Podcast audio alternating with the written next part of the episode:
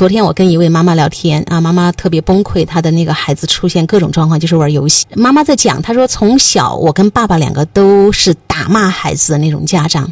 她说我养了两条狗。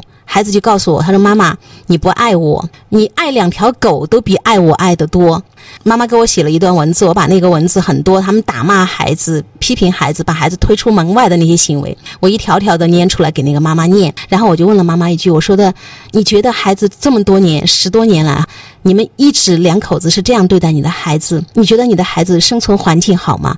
那个妈妈立刻就是哭了起来，泪如雨下。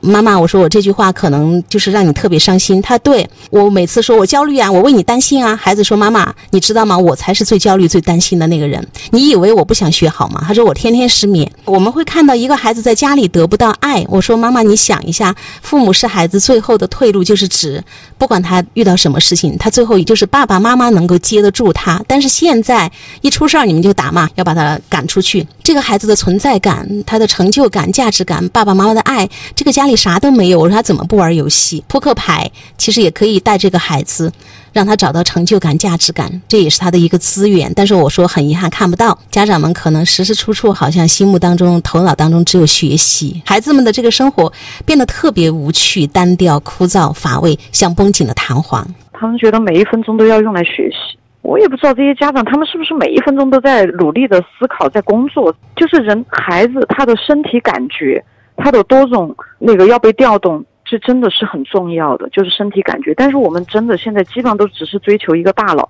一个大脑，但是最后求不到的就是他是一个畸形的大头娃娃，整个身体、整个感觉、感受、情感，全部都不能打开，不能流淌。甚至我觉得，就在这个家里，这个妈妈跟儿子之间，看养了十几年，但是妈妈跟儿子之间心意不相通，情感不相通，孩子的痛苦。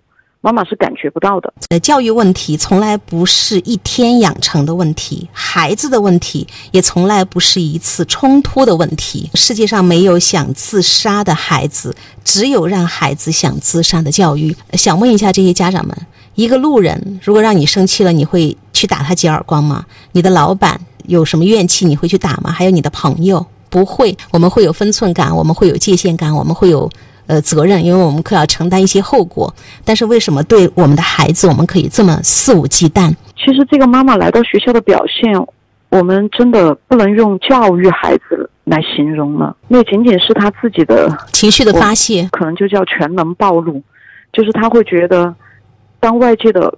事情没有符合我预期的时候，他的那个暴露是摧毁世界级别的。娃儿的表现咋的嘛？啊，又怎么样了嘛？一天到晚作妖啊！我永远说你都说不听，永远不听话，怎么这么不听话？他的那个失控感是很大的。我还看到有这个议论，发现孩子有问题的时候，其实你已经错过了十次改正的机会。以我们俩的经验，我觉得十次真的是少的可怜。十几年孩子的问题，他其实就是在为这个家庭呐喊。一个孩子成长好，我们说他要。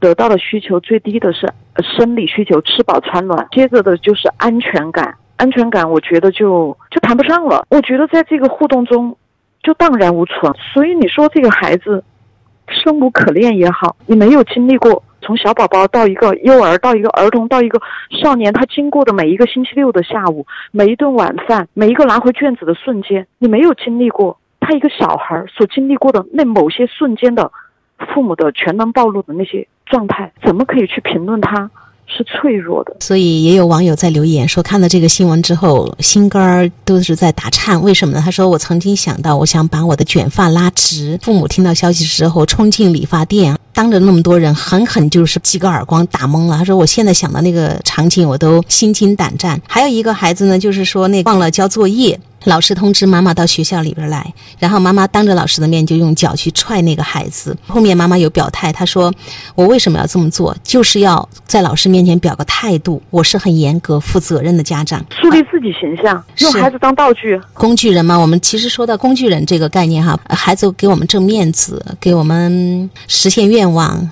各种功能嘛，我们在孩子身上就是寄予了很多的期待，所以有一种说法叫孩子就是很多父母的工具人。知乎上有一个问题哈，获得了最高赞。有个孩子他说了，他说如果真的孩子能够做选择的话，基本上有三分之二的人不会有 后代，就这样的一个回答孩子们的心声。因为胡适当时写了一篇文章，就是说到。孩子来到这个世界，又没有经过他他的同意，我们擅自带他来到，所以我还有什么资格去打骂他？好好的陪伴他。有一个心理专家贺岭峰，他有讲到他被老师请家长请到学校去，孩子的数学作业连续错了四遍，三遍都没改过来，所以老师非常的生气，说你怎么不好好管一下哈，也不去关心一下你孩子的学习。我们继续来感受一下，为什么不训我女儿啊？因为我觉得，一个人有什么资格？让另外一个人管你叫爸爸妈妈，你总得替人扛一点什么东西吧？那人老师那边训你一下，然后回过头来你就把他训一下，那你还是他亲妈妈，对吧？所以这些东西是做父母就你应该承受的东西。然后你的问题由你自己来消化，不要把它转到孩子身上去，就是一个情绪处理的问题，跟这道题其实没多少关系，也不是你发火了骂人一顿，那题就会了，对吧？还有最重要的一点就是我刚刚说的，我跟我女儿的关系，怎么能因为一个外人说两句坏话就会被破坏呢？我最重要的事情是保持跟我女儿的关系，我绝对不会做班主任在家庭中的代理人，然后我也绝不做家庭教师。所以说，我们再度推荐一下那本书，叫《不成熟的父母》，封面上有一句话叫“生理上的父母，心理上的小孩”。关于这个妈妈。就是他的那个扛不住事儿，他没有办法陪孩子去解决问题。另外一个就是刚才说那句话很重要，就是父母跟孩子任何时候亲子关系是非常非常重要的。没有什么了不得的打扑克、玩手机，没有上学，好不得了的熬夜，要破坏亲子关系。因为你破坏亲子关系，相当于你自断任督二穴。亲子关系是。爸爸妈妈是两个营养快线，你把这个亲子关系给破坏掉了，你的孩子他没有营养来源，他就会逐步枯萎，或者这样突然断掉。每个人。在成长过程当中都跟父母有一战，如果父母赢是悲剧，那彭老师是不是还有一种赢，就双赢更好？真的能够不断的自我提升，提升自己的容器功能，发自内心的俯首甘为孺子牛。有一些父母只要能够拿出跟同龄人、跟朋友交际的三成态度来对待小孩，很多悲剧都不会发生。有时候想一想，真的就是这么简单。但是有时候很难做到，是因为内心的那些模式。哎，亲子关系不畅，任何教养方法都会引起孩子的反抗。每个孩子都需要被看见，亲子关系永远是第一位的。好，希望大家跟孩子能够做朋友，这里边有信任、尊重，还有爱。好的，谢谢彭老师，谢谢朋友们的收听和陪伴，再见，再见。